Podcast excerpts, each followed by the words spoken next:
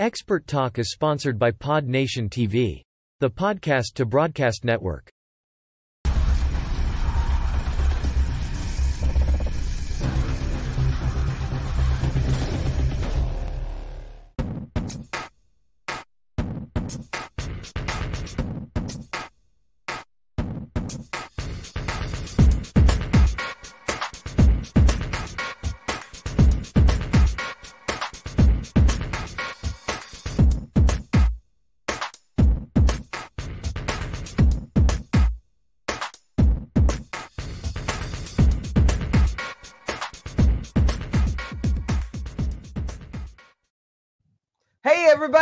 To the show. You know where you are. Expert Talk with me, Tigo. And you know I love bringing experts to the screen to the screen. You know I love introducing you to people that are doing amazing things. And today we've got a father and son. And they're doing fantastic things in their business. We're going to talk about that a little bit because we're really here to talk about their book. And if you're like me, see, I've got grandsons growing up and I'm already there's, you know, two, six, and 15 going on 30, and I'm already worried about college, they're going to answer a little bit of that. So if you're thinking about what's next for your kids and their professional career, you want to sit right there. We'll be right back.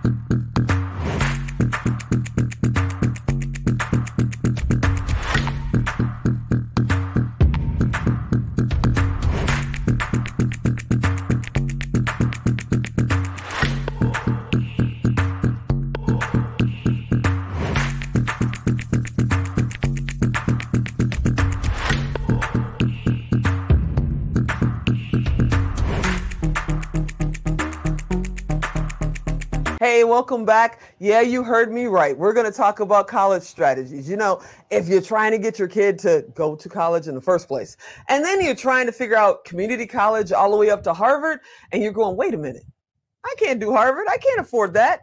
We might have the right people. No, change that. I know we have the right people in the place that it can explain how maybe you can do that. I'm all ears. I want to know from my grandsons. Today, Justin and Jim Duncombe is here, and we're great to talk to him. Y'all out there, what's happening? Good morning. How you doing? How's it going? Hey, hey what's going on?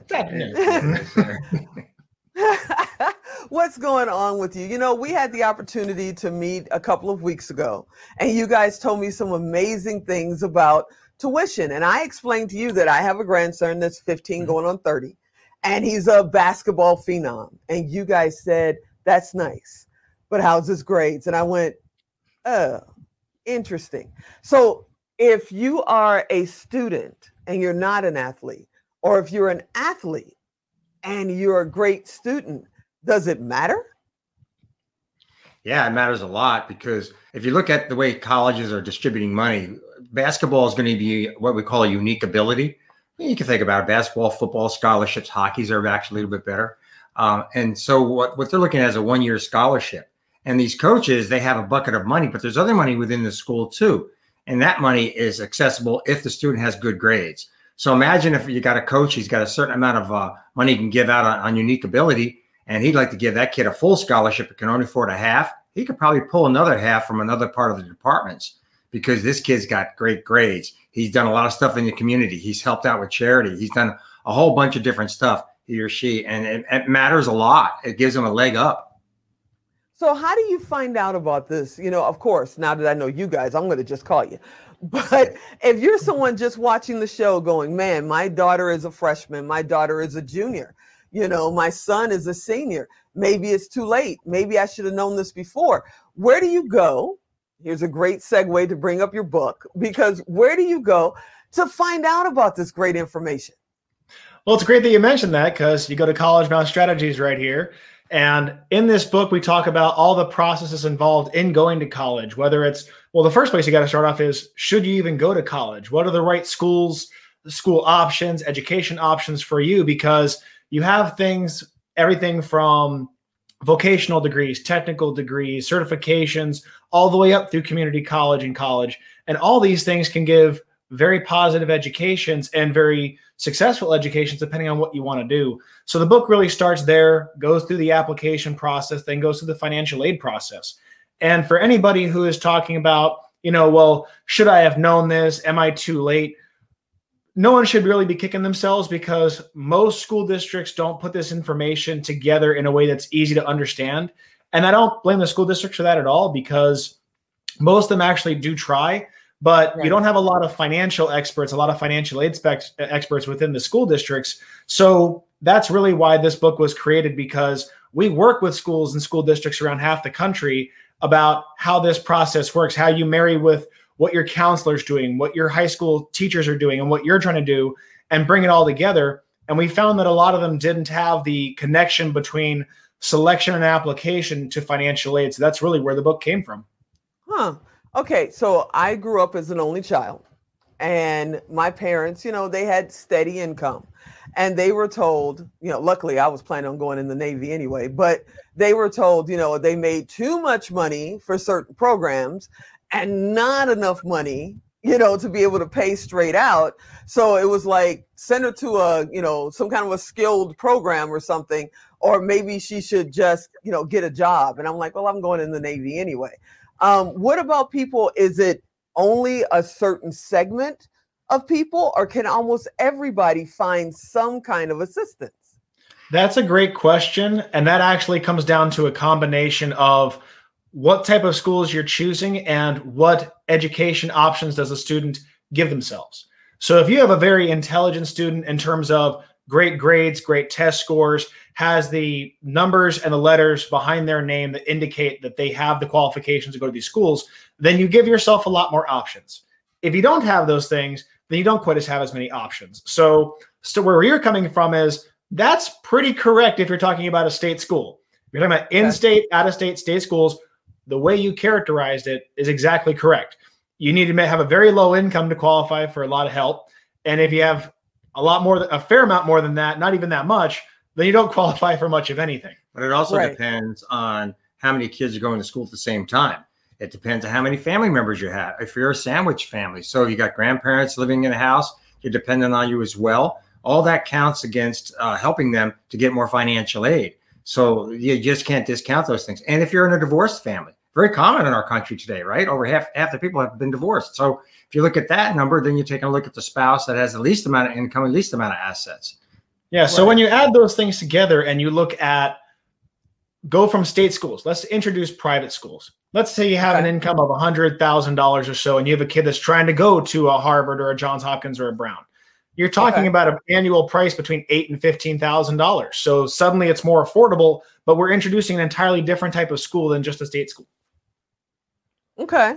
Okay. I understand that. So I got a question for Jim now, because you mentioned something a little bit ago that, you know, the sports programs, you know, they have a bunch of money, but they also have to put that money out in a lot of different ways. Mm-hmm. But when you're an athlete, especially when you're a superstar athlete, you know, it's the rumor mill is pretty much true. You know, you're the cheerleader or your best friend is doing your homework you're not really, you know, you're majoring in basket weaving or whatever because you're told, hey, man, you're going to play football, you're going to play basketball. How important is it for them, one, to be doing their own work, two, to be getting decent grades to kind of supplement what they're getting out of being selected for this particular team? And what happens if they get hurt in their freshman year or their sophomore year, God forbid? What happens then? Do they just get kicked out of the school? Well, in, in, in fact, if it's a unique ability, just a, a pure NCAA sports con, uh, contribution? Yeah, you bet there is. Because there's three there's three financial aids. There's need based, it's driven by your income and your assets. There's merit, what you earned by getting your test scores and your your community involvement and those kinds of things. I mean, if you're a Boy Scout, it gives you a, or a gold star for Girl Scouts. That really gives you a major leg up. So it's so important for these kids to understand that. And and it's true. I, to know a prof- couple of professional athletes who that did happen to and one of them also their son. And yeah, when they finished up, all of a sudden their scholarship was gone. Now all of a sudden they're playing boat, full boat for college, and it's a big shock to them. And it puts them in a course. I know one of them had to drop out because they couldn't afford it. So if you can get test scores and you can get all those other things, it shows a well-rounded person. Because keep in mind, if you're an athlete, how long is your athletic career outside of Tom Brady? How long is your athletic, athletic career really going to last? Right? It, it, you're going to get to maybe your mid 30s, right? And so Yeah. you really got to think about what am I going to do next? So to give you to give you a quick uh, couple examples, Okay. the highest or the highest net worth former pro player is actually a former NBA player. This is the last I heard. So maybe Michael Jordan or uh, or King James beat him out by now. But it was actually a guy who only played, I think, one or two games, and he was on the bench. But he took the money he made and invested it in a bunch of Wendy's franchises. Ended up owning a ton of them, selling them all off, made himself hundreds of millions of dollars. So this is a guy who was big enough to play in, in on the biggest stages, but he made most of his wealth doing stuff off the court. You look at, uh, I recently watched a documentary on Tom Brady and the six uh, quarterbacks that were drafted in front of him that motivated Brady to be so good. And you look at these guys now, uh, they're st- they're energy traders, they're coaches. One guy lives in the middle of nowhere and, and he's a hermit with no TV and says he's a uh, yoga exercising farmer. So these were guys who were drafted higher up than Tom Brady, and that's what they're doing now. So even if you are a incredibly highly rated athlete, a highly drafted athlete, you never know where you might be when that career ends. So you have to be prepared for that. Wow. Okay. So I've got, I know we're going to have to go to break in a little bit, but I've got one question for you. Actually, I probably have two. And one of the questions that I have is when is it too late?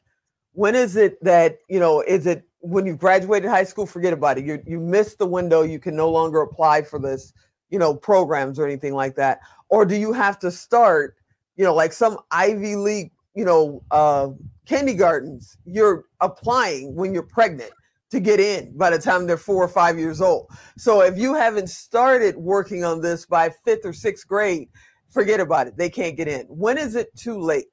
So it's too late when the deadlines for that year have passed. So, for instance, let's say you want to go to one of these expensive private schools, then what you're going to be dealing with at these schools is their deadlines for financial aid. And that's what we're talking about. So, for most schools, the states have a deadline for the FAFSA, which is the first financial aid application you need to do. And that deadline is in March. Okay. You have a deadline for a separate application called the CSS profile, and only certain schools use that one. That's that profile is done through the College Board, and they set their own deadlines. The schools do through College Board of when they want it. It can be in October, November, December. Even if you've missed the deadline, though, you can often st- times still do that application late, and they'll still accept it. But you also have to understand that the financial aid process kind of works like an African watering hole. What I mean by that is we've all seen the documentaries when the rains come and all the animals come out and everything's green and it looks Yeah. great. And then Yeah. that dark music comes in and the African hole is watering hole's dried up and the lions are waiting around the hyenas and you got that one lonely zebra coming for the drink and they're all going to pounce on them. That's right. kind of what financial aid is like. They determine how much money they're going to have that year for financial aid. And so the first animals that come get the biggest drink. And if you wait and it's all dried up, then even if you have a need, it's not available. So the earlier in the year that you do it, October, November, December, you're better off. But let's say you have a kid in school already, you're one or two years in. Every Right. single year, you need to do these applications. So even if you missed year one or two, you can still do year three or four. We're, we're just now starting the application process now. So if you have a kid in there right now and you haven't done this before, you can still do it. Wow. Okay. Before we go to break, tell people how they can find your book. So the best place to find the book, um, if you want to buy it directly, is Amazon, Barnes and Noble, Lulu.com, anywhere books can be found online. If you want more information about the book, you can go to collegeboundstrategies.com and that will have direct links to where you can buy it. Okay.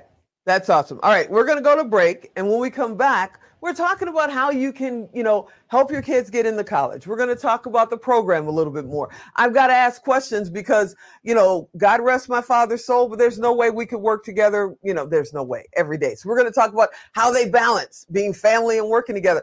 But I also want to ask, you know, Jim and Justin, what how important is once you get in what kind of programs you actually go to school for. Because there's a lot of people that have college degrees and lots of student loans and they're working jobs they could have had without even going to college. So sit right there. We'll be right back.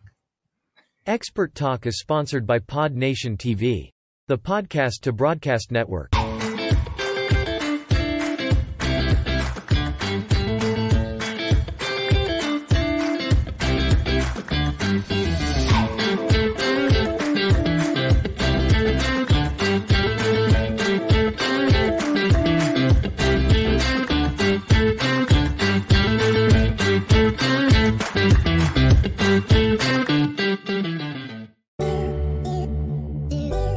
I have a quick question for you. Do you want a professional agency to handle all your video creation, syndication, and monetization needs?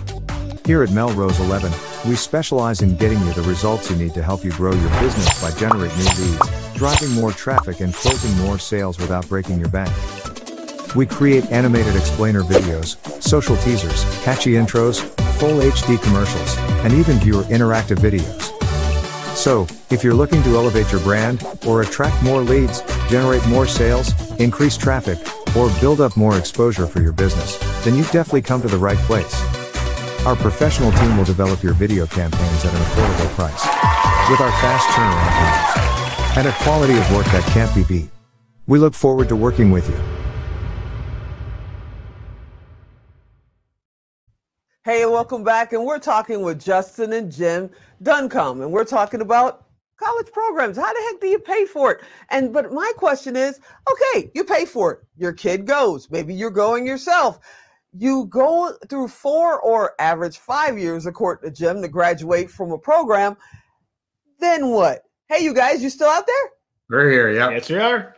Okay, so how important is it, you know, to pick the right program to go to college for and not just be able to put a piece of paper on a wall?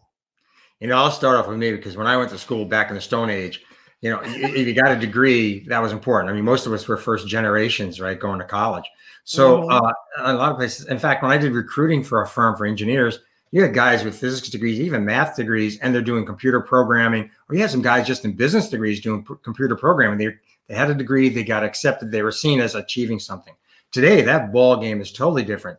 Justin had a wholly, a totally different experience than I did. Tell me a little bit about your experience. So these days, when you're looking at coming out of college, you know, even I went to school a few years ago now, but it's it's getting even more pronounced in this direction. Is you really need to have a degree that is oriented towards what you're going to do in your career field. So gone are the days where you can get a philosophy degree. You saw me, I was pretending that, you know, back in his day, I think they used to have a hammer and chisel Yeah, when they were true. writing their essays.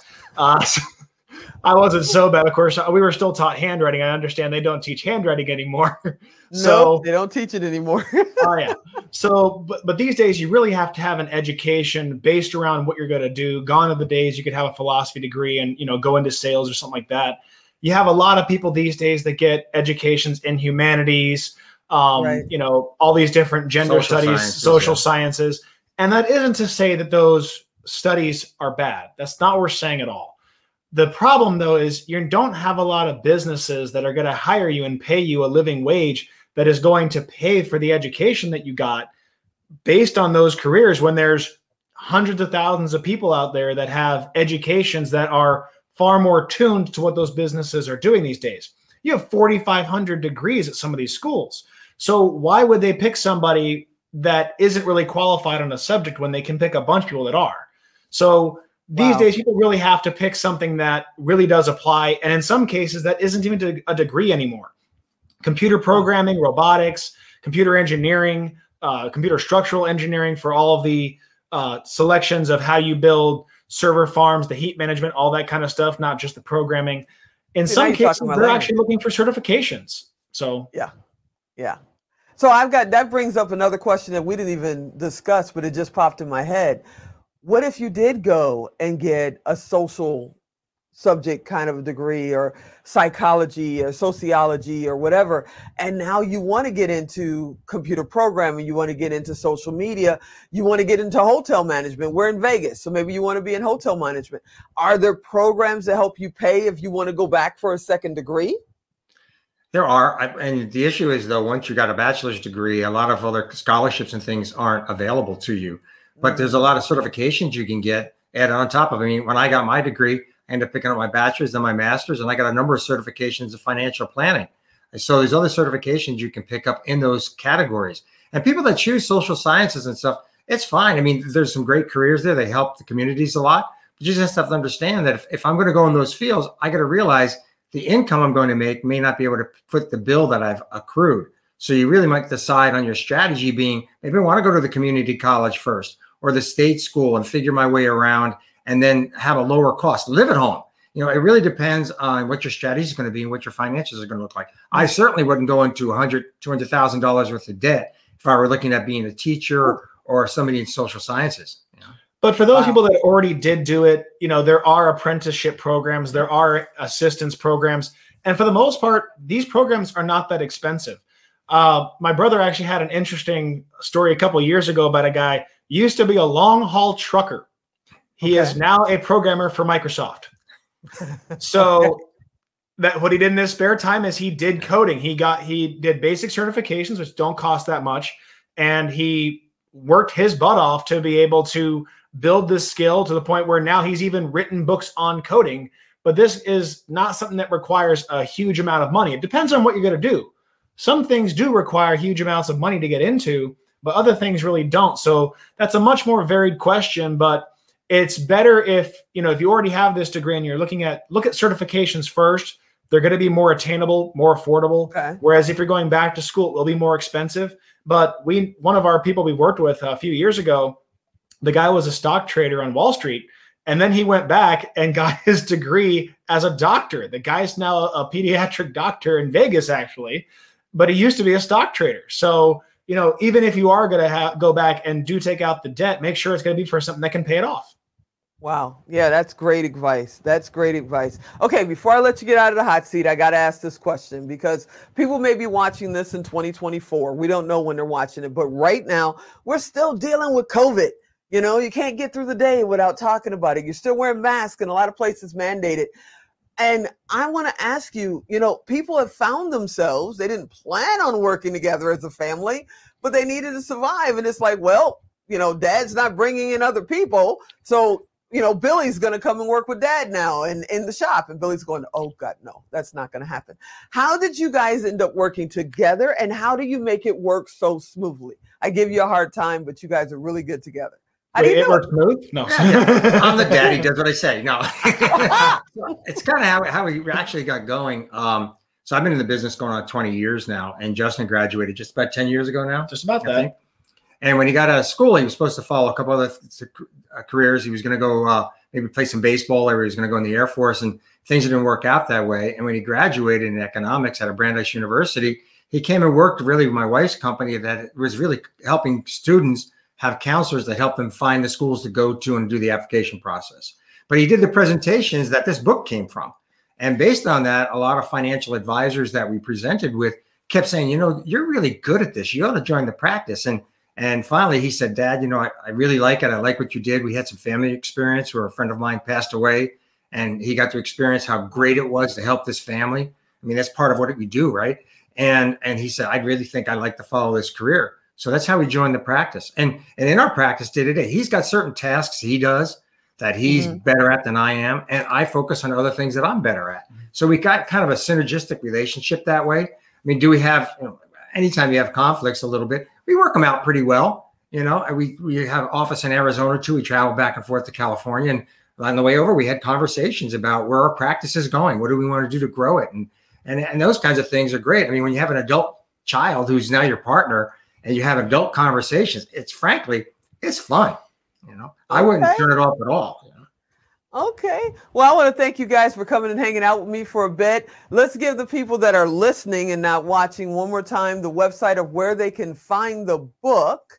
And then I want everybody to know that, you know, you guys understand finance, you understand retirement, you understand all of that. We decided that we were going to focus on, you know, college and the programs that you have in your book. But I hope you'll come back and we'll dig into the other side, you know, of your practice and because there's a lot of people out there that don't have a clue how to plan for their retirement.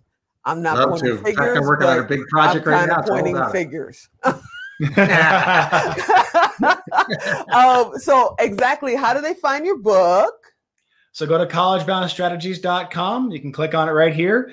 And uh, College Bound Strategies will link you dire- directly to wherever books are sold Amazon, Barnes and Noble. It's available in print and digital.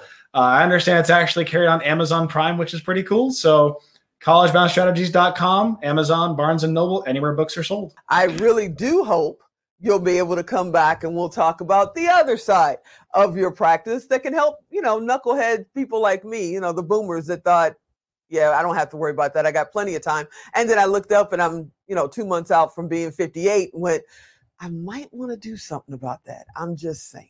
So I thank you for being on the show. I hope you guys will come back soon. Hey, everybody. Thank you so much. Thank you. Thank you. Thank you. Hey, everybody. I hope you enjoyed this episode. I hope you'll come back next time. And as always, I'm Tigo. I'll talk to you next time.